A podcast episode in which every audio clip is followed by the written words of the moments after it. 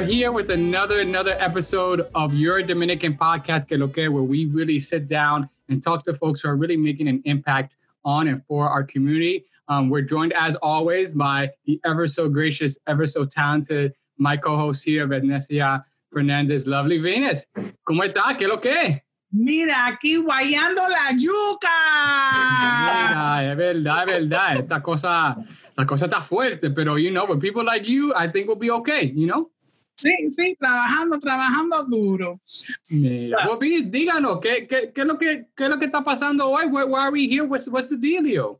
Well, I'm going to take a personal point of, of uh, order and say that our guest today is somebody that I have known for quite some time. I had the pleasure of having her as an intern at one point wow. in my office. Uh, a few years ago. Solamente un poco. Don't worry. Don't worry. We won't. You know, we won't measure it in real years. and her name is Eva Facundo. But not only because she's Dominican and she was an intern in my office, but she currently serves as the uh, the deputy director of affiliated fundraising for Emerge America, where she trains, works, and support emerging Emerge America's growing state affiliation of affiliates on their funding goals. That's a lot of stuff. Coño, pero ese resumen está duro. Era mujer que sabe el dinero, vamos a hablar claro. Esta, ella sabe cómo colectarlo, a qué reconocerlo. Mira. Exactly, exactly. So we're, you know, so I want to say to the listeners, que lo que, Eva? Que lo que? Oh, God. I'm so excited to be here. I mean, like for the, the listeners to know the history I have. yeah. Um, I'm so excited to be here. I love this platform and I'm, I'm just, I'm happy to hear your voice again, mostly. Aww, me too, me too. I told you this is a personal privilege, you know. Oh, well, this, this is our catch up. This is our catch up. it's real great to have you here. Honestly, I mean, I'm excited um, because in many ways you represent what we know to be true. That there are a lot of badass Dominicanas operating in the important spaces that we're doing that are often spoken um, and are doing the unglamorized work that you know requires for people to run for office and for communities to ex- exercise their political power. So, real great to have you here on the program today. No, thank you. No, I'm very excited to have, be here, and and then it is a lot of words that go into my my bio. I sometimes it's it's a it's a challenge to sort of describe how you navigate like the American political system, especially for women and women of color. And, you know, we're trying to get more Dominicanas in like an elected office. And it's sort of kind of writing your own guidebook at this point, right? So, you know, the American political system has been created by white men, like in ugly wigs, you know? um, so you know it's it's about sort of creating that new guidebook that people like us you know could sort of navigate that world. And um, emerge america you know has been around for a time you know some time. I'm fairly new to it. I just got into the organization earlier this year. Um, but we are we're just committed and you know thinking about how do we give our women tools um, and empowerment and confidence to actually run for all these elected offices. We're not talking about just federal, but state levels, city councils, school boards, like where like a lot of the hard work is done. And, you know, me and Minas know because we I was her intern in the local state rep's office. So we, the hard work is there. Shout out to local electeds. You know, out, definitely. Shout out there. Definitely, definitely. Yeah. Well, Eva, you were born in Dominican Republic, you were raised in Miami, and now mm-hmm. you live in Cali. Mm-hmm. Tell us a little bit about that journey. Tell us that little growth. We want to Yeah. Um, so like I I immigrated to Miami from DR like fairly young, like really young. I was a baby, like a little baby. um my immigrant stories, it's kind of sad and like a little bit traumatic. Um, I I was born in 1990, um, full 90s baby. My mom, you know, uh, she's a journalist. She's a, a Spanish language journalist. She was pretty big in Santo Domingo, and she wanted a new life for her daughter in America. You know, like the whole thing. So she got a job with El Nuevo Herald in um, Miami in 91. And even though she went through uh, a very expedited process to get her citizenship, because she, long story, she lived in um, Miami when in the 60s during Trujillo and and stuff. So like she was able to get citizenship pretty easily um, with this new um, position at Nuevo Herald, but like you know for whatever the bureaucracy is about immigration. We were separated for a very long time. Um, I wasn't able to enter the United States uh, for a couple years, more than a couple years. Um, and you know, like we, it's pretty much like a mother-daughter ship. Like she, you know, we were like a single family, oh, single mother family home, and um, so coming to Miami was um, definitely a shock, mostly because I was without, you know, my mother for so long. I lived in Santo Domingo with my um, my aunt and uncle through the time that she was here. Um, so I, I feel like a lot of my like trying to get in the rhythm of Miami and my new life in America had to do more about that, right? Like being reunited with, you know, the main person in, in my family who's going to be my my guidance in life. Um, and then I mean, we did pretty good. Like we're we're extremely close, and you know, I it's I'll get to this, but I sort of followed her here to the West Coast. So she tried she tried to get away. I don't know what to tell you. Um, uh, and so yeah, I mean, my decision to uh, get out of Miami. So first, I went to American University in DC. Um, and that was my first experience outside of like the Latin community. Cause like going from Santo Domingo to Miami, it's not much of a difference when it comes to culture. yeah. um, so I went to school in DC, and that's when my mother moved to the West Coast. And once I graduated, I wanted to go into political campaigns. I I knew that even with all my experience, I sort of uh, festered and garnered in DC, that it was time for me to get on the field. Um, and I decided to go out on the field in the West Coast. And here I am in Los Angeles. And I've had like, you know, what, nine or 10 candidates, over 10 years of campaign experience. And I'm finally happy to be in an organization that's national. Um, so it's not just about what's going on here in LA, but what's going on, you know, states like Arkansas, Arizona, Massachusetts. And we just launched our um, our program in Georgia. So, you know, it's yeah, I'm back to being thinking nationally now. So it's good. Fabulous, fabulous. Well, as everybody know, I've had a pleasure of meeting you early in your story. And I've always loved your passion for our culture and the love that you had of helping people, you know, through politics. Um, where do you think that comes from? Do you think it comes from your family, your mom, or maybe that separation that you spoke about earlier? Yeah, maybe. Um, God, this is some therapy session, huh? hey, you know, deep here. We deep. um, yeah, the, the idea of public service, um, I think it's blood. I think, um, you know, coming from Santo Domingo, like community is such a big thing um, that it was able, you know, I was able to replicate that and sort of in my own community. I do have to say it was sort of difficult to find that space in Miami, um, only because even though like you know Miami, Miami, Florida, it's so involved in politics. I mean, like the whole 2000 Bush v. Gore thing. Like I, Talk about traumatizing. yeah, no, I, I, was 10 years old. I'm like, what is with these chads? I don't know who chad is. Like, what is a chad? Like, ¿Quién este tipo chad y, y me debe dinero? um, so like we're we're just so involved in like the American political system, but like in our very unique Miami way.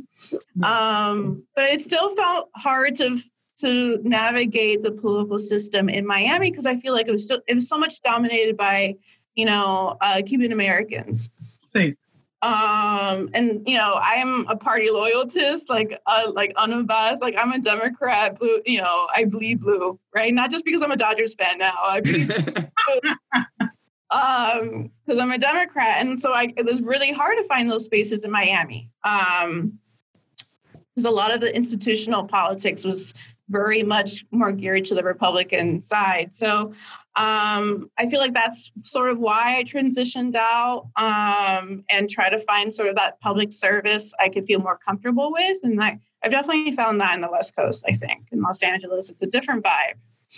Yeah, I think also too, it's like, you know, what what what I used used to remember you know, talking to, to cousins and, and family in Miami is that Miami also had a very much a very Latin American feel to it. And it always sometimes felt a little more Latin American than, than Latino, right? Um, yeah. You know, in terms of being native born. I mean, obviously, you generations of Cubans here, but it because it was so close to Latin America, and because you had, I think there's there's a there's a class aspect too. I think in terms of the Latinos that also live here too, it always made it a, feel like a different city than you know than Latinos in New York or in Los Angeles or San Francisco or Chicago, right? Like I mean, all of these different Latino communities have you know have different DNAs, right, to kind of do it there, and and, it almost seemed like it always seems like the you know you have a lot of I think Latinos uh, coming out of Miami always seem to have a lot of pride, um, but at the same time too, um, it's just they, they also hold a different different political position, right, than Latinos I think in other parts of, of the country, right? Yeah, I um, think we don't really fit in the traditional national understanding of what like Hispanic and Latin groups usually activate. it. like it's a it's a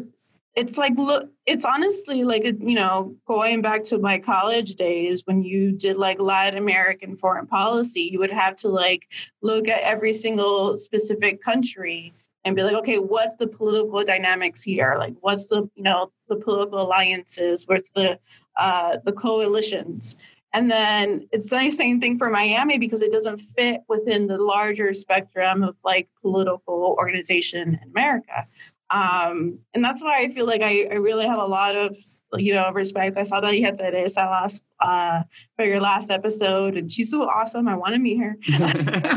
um, but like to navigate that world is very difficult. Um, and like you're not they're not going to teach that in like a political science class in DC. No. It's you have to learn it from the ground, and it's interesting.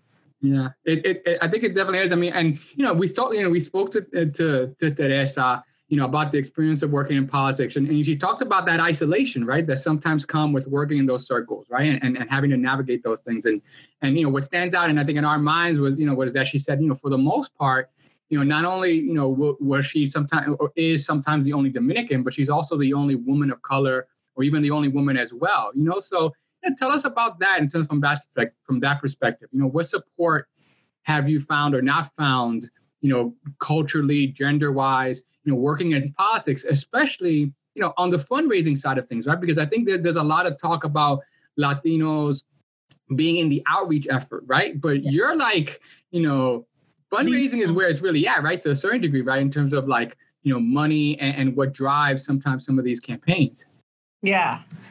Yeah, I mean, I, I think it it goes back to what I was saying earlier about like recreating the guidebook. Um, and then I, you know, on the larger scale, like Emerge is a organization that trains women, and that's where we kind of end our demographic qualifications.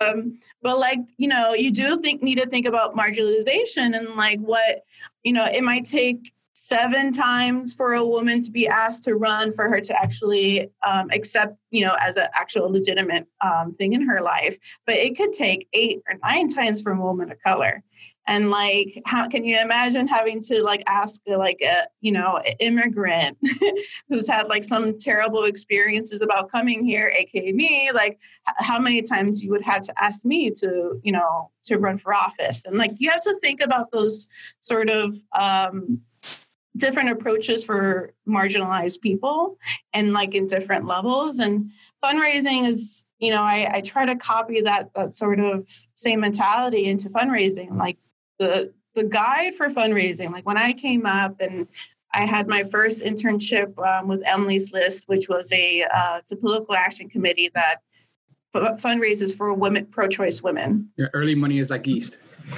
Yes, yes, exactly. And uh, early money is like yeast.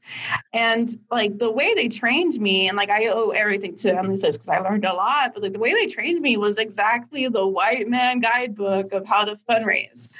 Um, and then you're you, you start learning like, you know, when I took on my first couple campaigns and I would work for Latinas and I would, you know, I I do work a lot for a lot of Latinas. I have to say, like most of my uh, portfolio has been Latinas. Like some of that stuff doesn't work.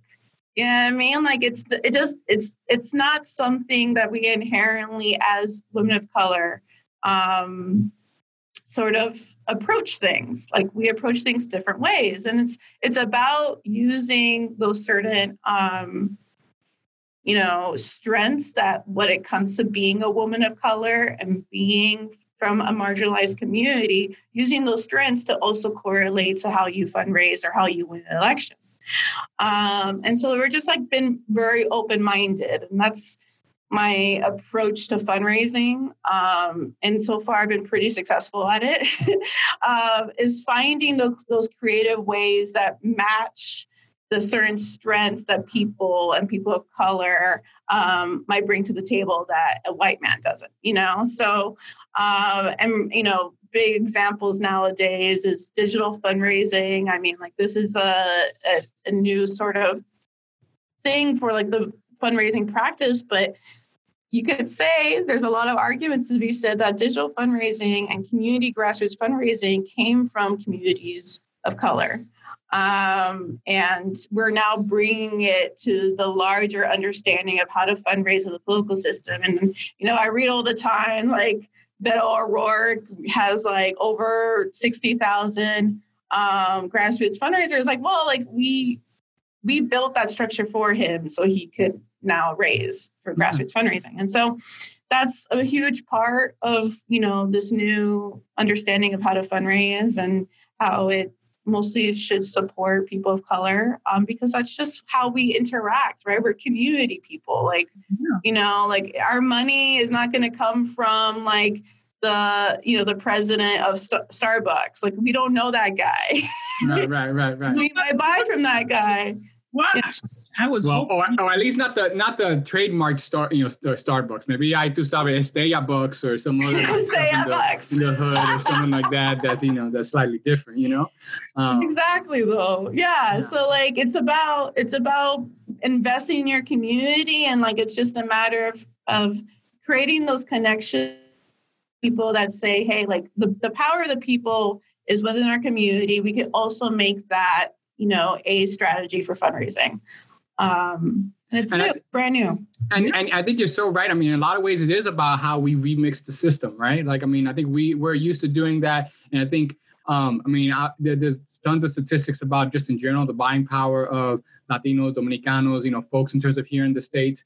Um, and what's always I always used to find interesting is that you know, as, as as someone who was a good, you know, altar boy and went to church and stuff like that, you know, I always used to be amazed about like, you know, during Advent um, and during Lent, you had those little, you know, you put your little quarter inside the, the little books you would add to collect the fundraise for. You know, if there was a hurricane that hit some country or whatever, there was always money around. People always collect money. So it's not like communities of color and, and historically marginalized communities don't know how to collect funds, right? It's in some ways yeah. it's for the purpose, right? For what purpose are you doing it for?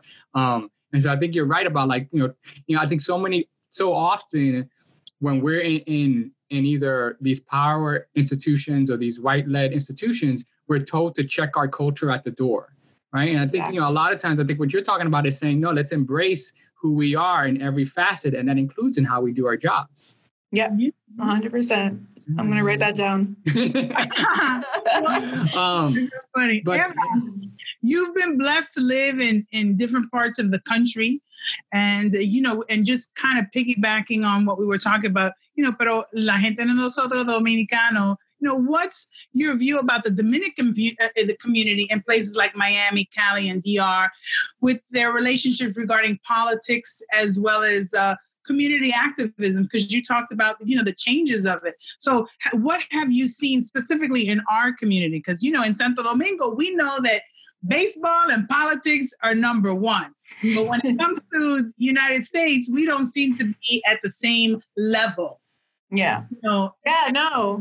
Um I mean, I like it's exactly what Edward was just talking about. Like the for us to sort of go through the motions of understanding our strengths and understanding what community is and how to empower that in the political system is a process.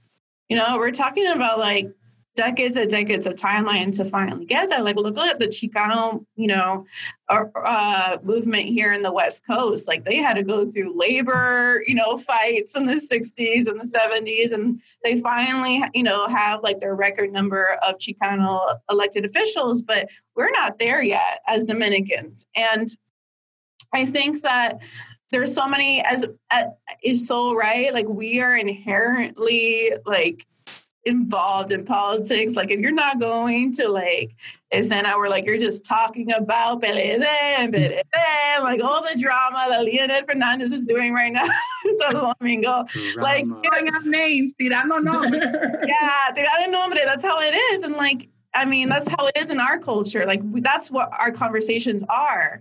Um, and so it's it's uh, you know I think it's talk the talk and walk the walk, you know? Like we sort of had to make that connection to people where it's like, you know, your opinions matter. You're empowered in this community, in the American community, not just, you know, in the Santo Domingo community. You're empowered here and your your opinions are validated.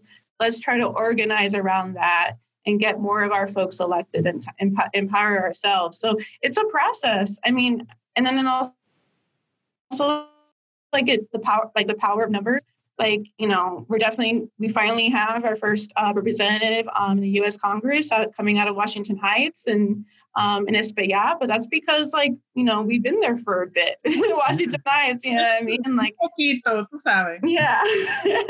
um, it took you know, and you know Espaillat was a state senator, I believe, and it, it took him time to sort of climb up that ladder.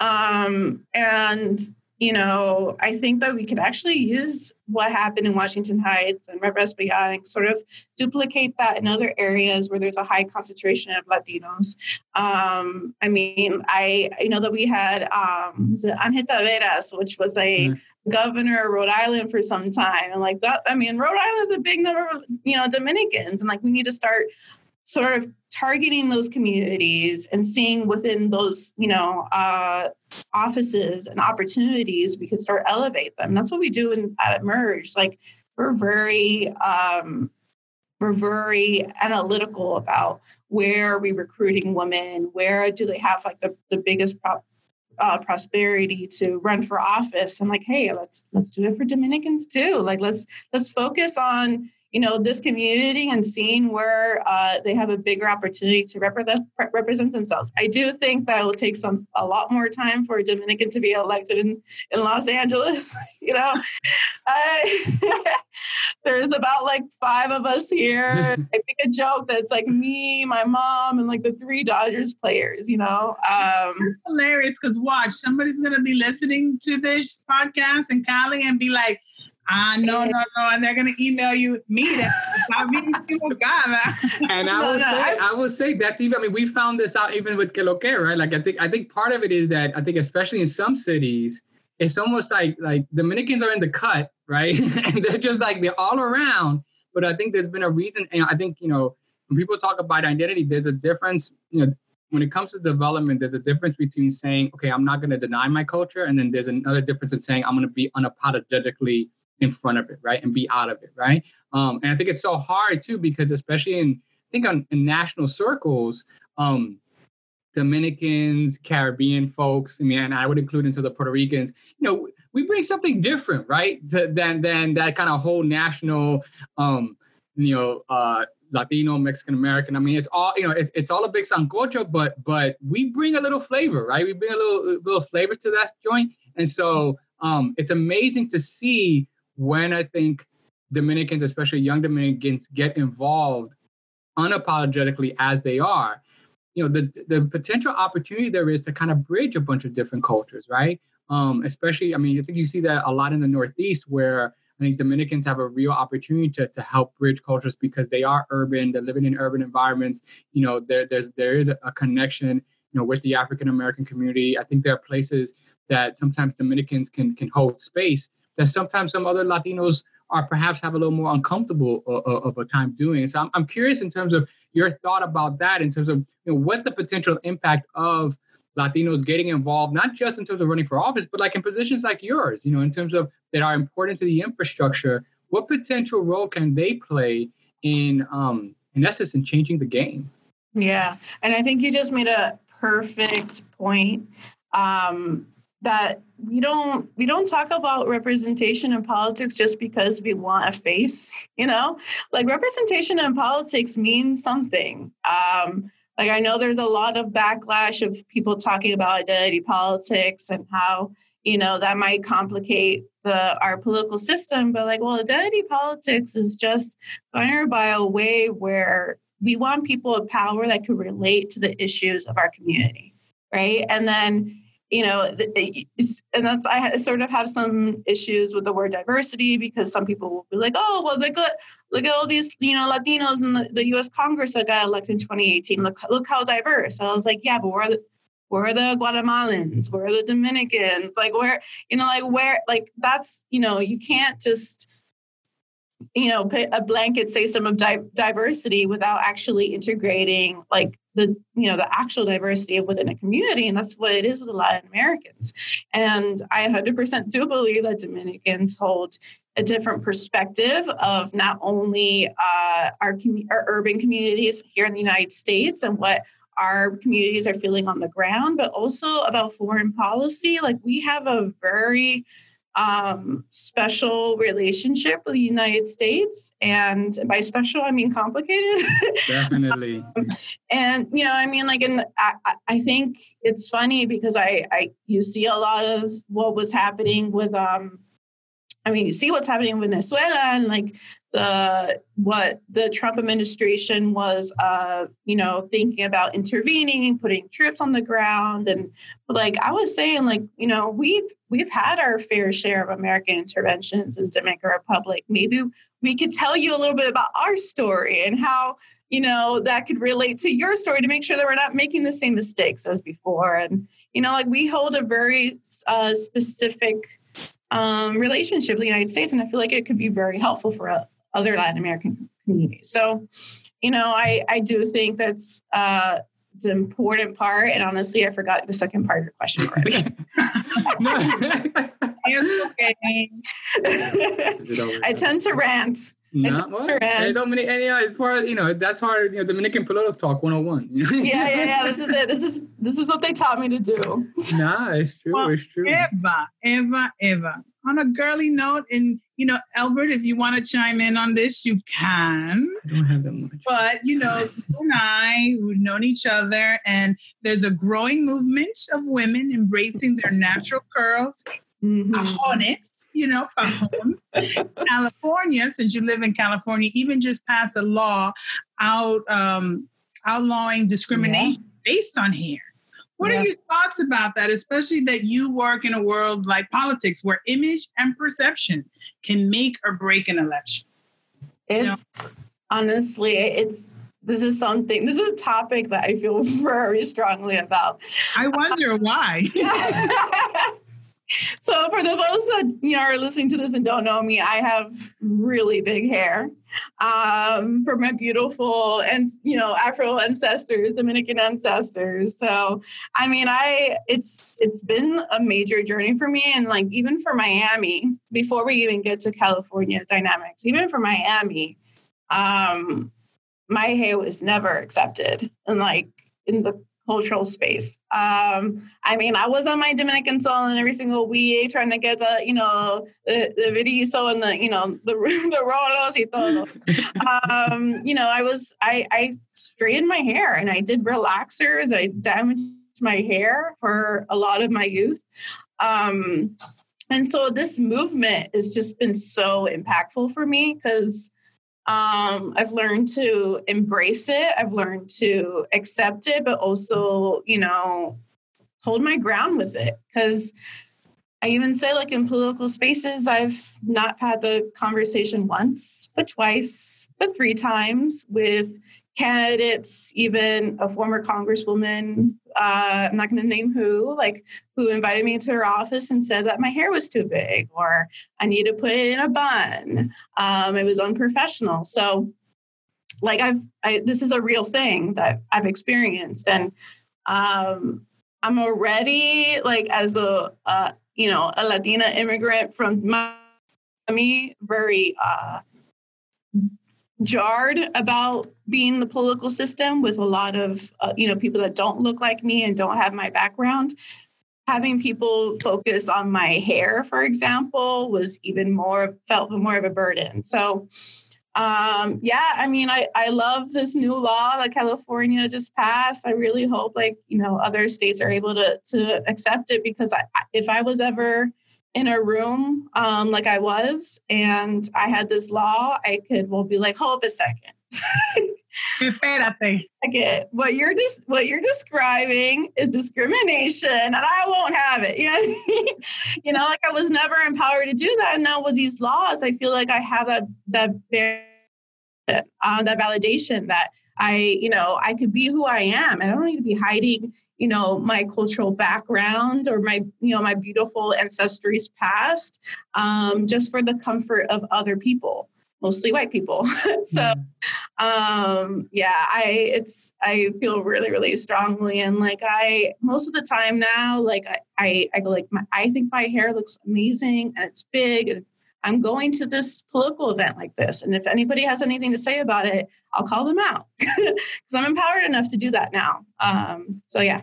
And, and it's so key too, because I think, you know, a lot of it, um, you know, a lot of it, especially in politics, is you know half of it is, is confidence anyway, right? And I think the the truth is is that um, you know for a long time, and and and I hear it among friends and stuff. You know, sometimes the harshest critics are sometimes other women, sometimes trying to to you know to feel like they might be trying to help you out, you know, um, yeah. you know, saying, hey, you know, do this or do that. And um, and so it's hard, right, to sometimes even accept, you know, when that criticism is coming from from people who you think um, you know are, are your own right or folks who right. might should be looking out right so in some ways i think you're right this this this movement is opening up a space and a conversation that that probably should have happened a whole a whole long time ago yeah and i think it's a huge it's a really good point because not only do we need to be having these conversations in the open space with people that are not Dominican or don't have like this the sort of facial um, and physical elements that we do, but they, we do need to have it in our own spaces. You know, like I was going to Dominican salons, you know what I mean? Like they weren't, like I wasn't going to some, you know, well, there was that one time. There's always one time. Yeah, that one time. I actually, it's, it's not that funny of a story. The guy, the white, the white guy that was doing my hair when I was like eight years old had a stroke while doing. Ay, Dios mío. You just, I stressed him out that much. you, Tú tenías un poder de pequeño año, right? I mean, that bad, you know. Well, I can tell you a story that I, when um, I was living in Washington State, I went to a salon. I just didn't, I, I just needed a little haircut. And I walked into a salon. It wasn't even Dominican. It was just, I was like, it was just told to me the, the best salon. And you know, my mom's a hairdresser, so I walk in, I make the appointment, da, da, da. and then when I sit down and the stylist there, she goes, she literally tells me, she goes, I don't do ethnic hair. And I was oh, like, oh Lord. I was like, there was a I part of me that laughed, but there was a part of me that because I've never heard somebody say ethnic hair. I usually get, yo, oh, oh. I don't know, I said pelo. Like, like I guess politically correct in her way. Right. In her own way. And, don't do ethnic hair. And I was like, I was like, I put my fingers through my curls. I'm like, you, I can comb my hair out with my hands. Like, don't get scared. Like, don't get scared. Don't, I mean, it was like hands up, don't shoot. Yeah. yeah. I'm like, I'm pelo, please don't. with my no, it's in the air. It's a thing. And I have to say, a little plug in for Los Angeles. We have our Dominican salon here, our one Dominican salon, and it's the best. They're they're they're they're killing it. They're killing I love it. I like how she says the one. And the, the one. no, literally the one. And I guess for the Highlander show, there can only be one. well, look, I, I tell you, you know, yeah, I, I, am glad we're having, you know, we, have talked about, about a bunch of serious topics, but, you know, like here, every time in Que Lo Que, you know, we're, we're about, you know, humor and comedy and, um, and things that we laugh at. And, and there's nothing that people enjoy oh so much than our next segment, our rapid fire segment. Are you uh, You've heard the shows. You've I heard have, the shows. You and also, you know, so I, I think you know what's coming up, but I know, felt like I needed to prepare for this. I don't like well, I mean, I'm sure there's a growing cottage industry of, you know, of you know que lo que preparation you know before guests come in. So perhaps you can talk to the folks that you know who do SAT prep and stuff like that. Maybe they can you know create yeah, another, yeah, another we'll, thing like we'll write books. We'll write books. I mean you know we, we got to have different streams of income here. So you know it's got to be about that. So stream revenue. See that's the fundraising we're talking about. I tell you see I know you would appreciate that the different revenue streams and you know and like that. So um, because you know we are Mangu for your soul and you can't have Mangu without the tres golpes. Uno dos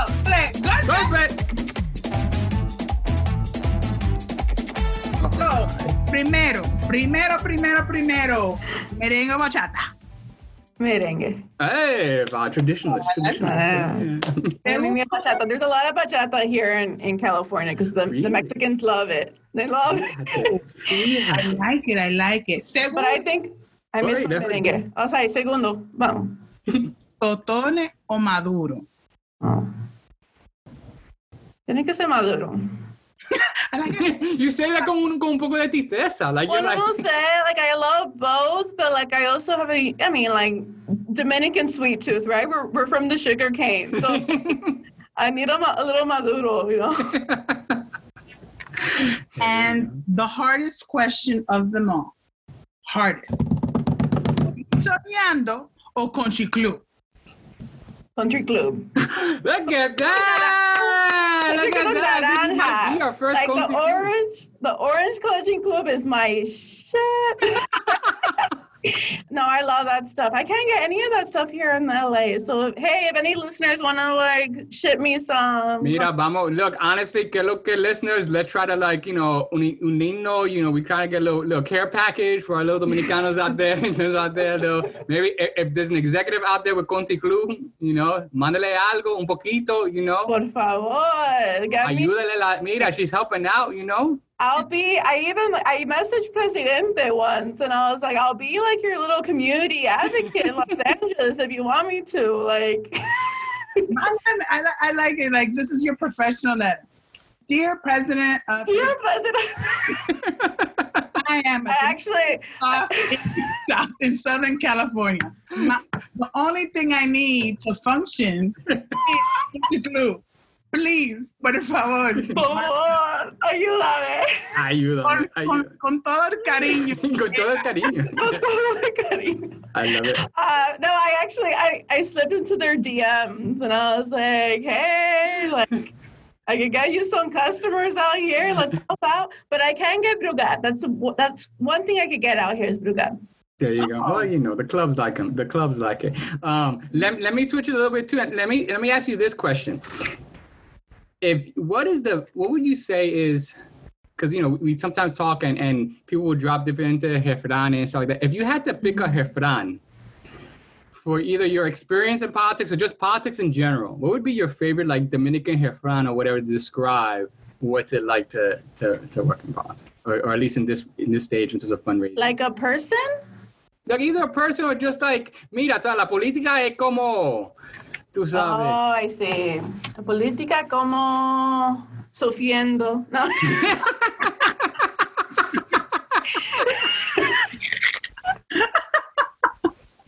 no, the struggle. I mean, the struggle. Not to not to discredit anyone. Like we need more people in this, right, to make it easier for you know some of us. Um, it'll be a lot. You know, my job would be a lot more easier if I had some people to lean on to, like have the same perspective as me and come from the same community. And so, you know, help me out, ladies and gents. like, ayúdale, ayúdale. ayúdale, ayúdale. Ella está, ella está um, sufriendo. Ella está sufriendo. No, and I, I mean, I haven't mentioned him yet, but I think that like it's important to acknowledge like Tom Perez, yeah. the the chair of the Democratic, you know, uh, national committee is Dominican, and he's doing a hell of a job. And he definitely makes me feel a little bit more empowered to be in this space. Um, and, and does he does he and, and how is it? I, am curious, right? Because you I, I no, yo no conozco este tipo, pero you know, not that I'd have to know every Dominican, right? you do, though, you do. Uh, but I'm just you know, but but you know, does you know, I'm I'm curious in terms of like, has that made you know, do do people know that, right? Because I think even before, you know, like you could definitely in some Democratic political circles, especially if you were outside, you know, New York or the East Coast, they wouldn't know Dominican Republic from Dominica. Mm-hmm. You know, they like don't. they don't. you know, so you know, how's that? You know, like in terms of him, like in terms of, you know, at, at least from a cultural standpoint, you know, is he is he is he helping to represent? Right. So there's like a challenge, right? When you when you are Dominican in sort of some Latino spaces. Um, I've been in rooms with him where he's incredibly prideful. Like he's he he drops his que lo que like any like the rest of us you know like he's very he's very prideful of communities and he he definitely touts that when he's in a space where he feels like people understand and accept but like there's a different challenge and responsibility when it comes to like for me for example was a dominican that lives in a latino community that's mostly uh, central american mexican american like there's this added weight of having to explain you know? Like having to be like yeah no yeah we're the island in the caribbean. Oh is that the one with haiti? Yeah it is the one with haiti. Like you know what i mean? Like it's a, it's it's an extra responsibility and it's a challenging aspect um, especially when you're trying to get a message across right? Like the his responsibility and his role is supposed to be like promoting the democratic agenda and the democratic candidates throughout the united states to embody um, a strong and you sort of don't want to you know your communications got out of it like when you over influx too much information for some mm-hmm. people it could get really confusing and you you you sort of de- delay the reaction to act to create action right like so if he wants like a community to go out and vote you know and he's speak specifically talking to a Latino community. He goes like, "Yeah, I'm one of you, but I'm also this, and I'm also that, I'm that," and then go knock on doors. You know, a little bit too much. So like I've seen him in rooms where like it's it's he speaks from as a Dominican, as a Dominican, you know, rep- represented. But then I also see him out here in the West Coast where he's like, "I'm a Latino just like you," you know, and this is this is our our common ground. This is what we want. Go out to vote, and then he doesn't even bring up Peanut Dominican. So it's it's it's an important point. I mean, I think it's an important point too, Eva, because the other thing too is that that's why you also need more representation, right? Because at the end of the day, too, you know, our identities aren't fixed, right? Like, you know, you're, yes, you know, like, and, and you know, I'm proud to be Dominican, but I'm also a father. I'm also a brother. I'm also, you know, a transplant to Miami. I'm a born and raised in Washington Heights. I'm, you know, like, we're all these different things, and and I would hope that we would think that part of the idea of living especially in this country, maybe in this world, is that we get to choose. Um, you know, we get to choose our identity and we get to choose who we are when we walk into spaces, right? Like we're not forced or fixed to kind of do that, right? Yeah. Um, and the, and the less of us there are in a room, the greater that weight is, and that's even assuming that you're comfortable with that, right? Um, I mean, I'm sure I can certainly share. I mean, look, I don't. I don't necessarily think I'm the most Dominican of Dominicans, right? Like, you know, I think that there are issues that we always have about our own self identity our own self worth, whether we're even up to the task of sometimes representing you know a diverse kind of population right? And so when you walk into some of these circles where you're only one or two or three i mean that that's you know, that can be difficult right? That can mm-hmm. be difficult in terms of weighing in those those those things. And who's to say who's right and wrong when it comes to those those things right? So no definitely. And then yeah i've definitely felt that in sort of leaving miami. I mean in my space my communities in in dc yeah we had a, we had the embassy there but like i was in a school that where i could count three Dominicans, one me being one of them. You know, out here again, like I don't know the number, but I, I know it's small.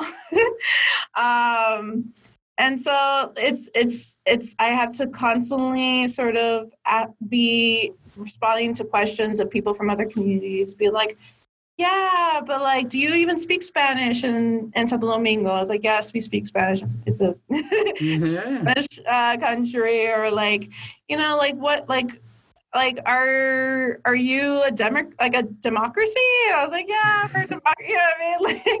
Like having That's such like, a loaded question, but yes. yeah. Or like, do you guys like bachata? And you're like, yeah, I like bachata. They created it there.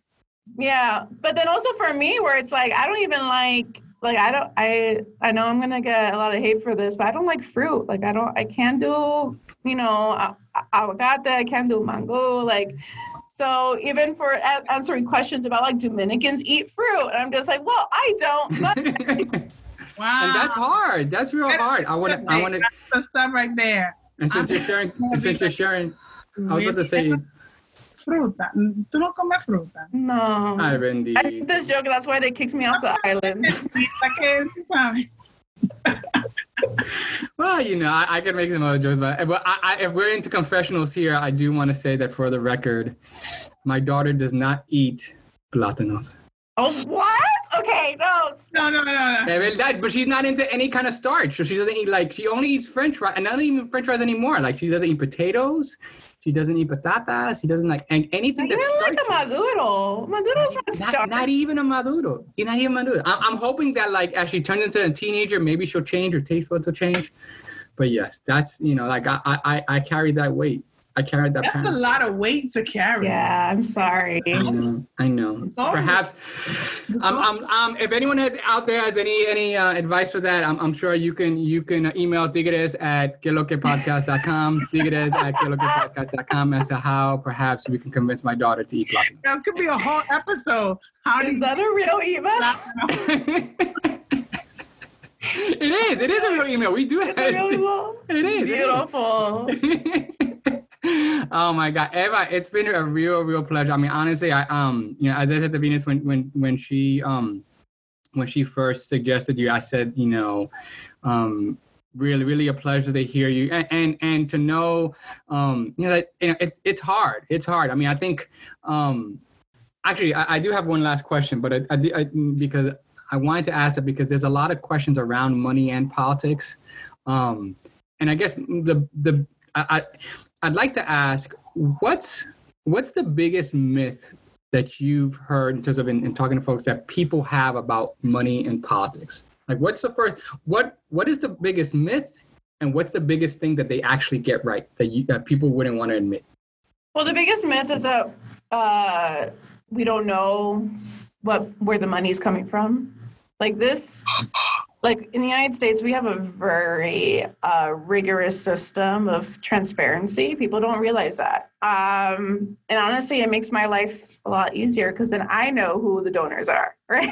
I don't, I don't need to be seeking out um, invisible people. So, um, I would say that that was that's the biggest thing I hear from a lot of people being like, oh, well, like you know, like who, like it's it's invisible people funding this campaign, or it's like, well, no, we know who they are. We know who they are, and they've they made themselves known. Um, when people get right, No, nada. I know that's a tough question to ask, you know? Yeah. I mean, I, I will say about the whole invisible money is that, yes, like, you know, Citizens United is a real thing and um, super PACs are a real thing, but we also had to go through some motions in this country to realize that maybe super PACs are not that effective um, in our political system. Uh, you know, uh, yeah, I, there's, and then also that super PACs already existed um, in, a, in some form or another, like in independent expenditures from labor unions and stuff like that. Um, yeah, and then there's also this new sort of um, progressive ideas of clean money, and I think that that I feel like that's a definition that I feel like hasn't been uh, truly defined. Um, what some people will believe clean money is is different from what other people will believe in clean money. Uh, some people, you know, candidates now are saying like, I don't take corporate PAC. I don't take corporate money. I was like, well, like for if you're a, a candidate for federal election, you couldn't take corporate money anyway. you know I mean? You're just saying that to make some some progressive feel good. Um, and and then also corporate PAC money. Like I also like if you're a Democrat, a corporate like Walmart is probably not going to give to you. You know. Um, anyway, yeah. so I, it's just like we there's a lot of words that are being thrown out there when it when it comes to like what is clean money. Um but like i think like just as a community that it's just it's just a little bit too intricate for us to define at this moment. Um, and I, I, say give some time and also give some candidates slack. Like it's a lot of, it's very difficult to fund these campaigns. They're getting more expensive by you know every single cycle. And you know as much as you can do with grassroots um, community that's also takes time like to build a list knowing who you could count on and who could be a monthly donor. Like that's that that's a you know something that takes time. It's not it's not instant money. So you know i think give some our candidates some slack. And definitely the democratic party because this is yeah yeah i mean it's it's i think it's an important i think it's an important point. I think the other truth is at the end of the day campaigns cost money. They have to run right? And and if we don't have folks like you helping us to not just fundraise but also um, to fundraise and tapping our own our own ideas and creative resources right to to to to, to power these campaigns um, then we're gonna be you know we're gonna be left off the table anyway right? Um, we have to do those Definitely. things there so I mean, I think definitely hold people accountable if it if it seems like their money is influencing their positions. But that's the great thing about grassroots fundraising and make, making sure that you're raising money from the community that is voting for you. Um, you're already you're already hold beholden to your constituency anyway. Might as well make that extra pressure for fundraising as well. And then uh, we actually have a fantastic um, program here in Los Angeles that I hope that other cities, especially Miami, um, to integrate, which is public funding, um, where people could buy, uh, opt into in their taxes to give like a dollar or two um, to this fund that any candidate can um, access and so it takes away a little bit of that um, that dirty money aspects. And also it brings more power to the people that these you know they're their community leaders are representing. So I'm a big advocate for public funding, and maybe I shouldn't be saying that as a fundraiser because it might take away my job. But um, just just get a new job then. yeah, just get a new job. It's fine. I'm the president representative. exactly. Well, me, I, again, shout out to Conti Claudio. You got you got a potential person out there in the I'm Southern here. California area. I'm here. Uh, pues mira, este Eva, look, like I said, real pleasure to talk to you. Real pleasure to know that you're on the, you know, on the scene. Um, and I think, you know, I, I think def- definitely as the as the 2020 election moves closer to us, uh, we're here at, Que will definitely be asking questions around, um, you know, campaigns and financing and stuff like that. So it's good to know that we can bring you back here as a potential expert or someone at least in terms of trying to figure out, uh, you know, if you can break it down for you know, for the common folks to kind of understand. But uh, Venus, any last thoughts that you have in terms of we got, you know, we got your good friend here. She gave a great show. Any thoughts? Any thoughts? Well, my my last thoughts and everything is it. Did I embarrass you, Venus? No, no, no. Actually, this is when I say I think I did a good job helping out. No, just kidding. no, but personally, I just want to say um, I'm very proud of you, or muy orgullosa, to see your progression and your continued growth, uh, not only as a person, as a female, pero como una dominicana. Mm-hmm. And I, I wish you the best. And, uh, you know, keep on showing them the big hair. Let them know que tú estás aquí and you're ready because uh, I think you really have. I, I know there's more to come, and I just can't wait to see it. And then we'll showcase it again on Que Lo Exactly. Thank exactly. you. Oh, P.S. See if your mom wants to get on the show.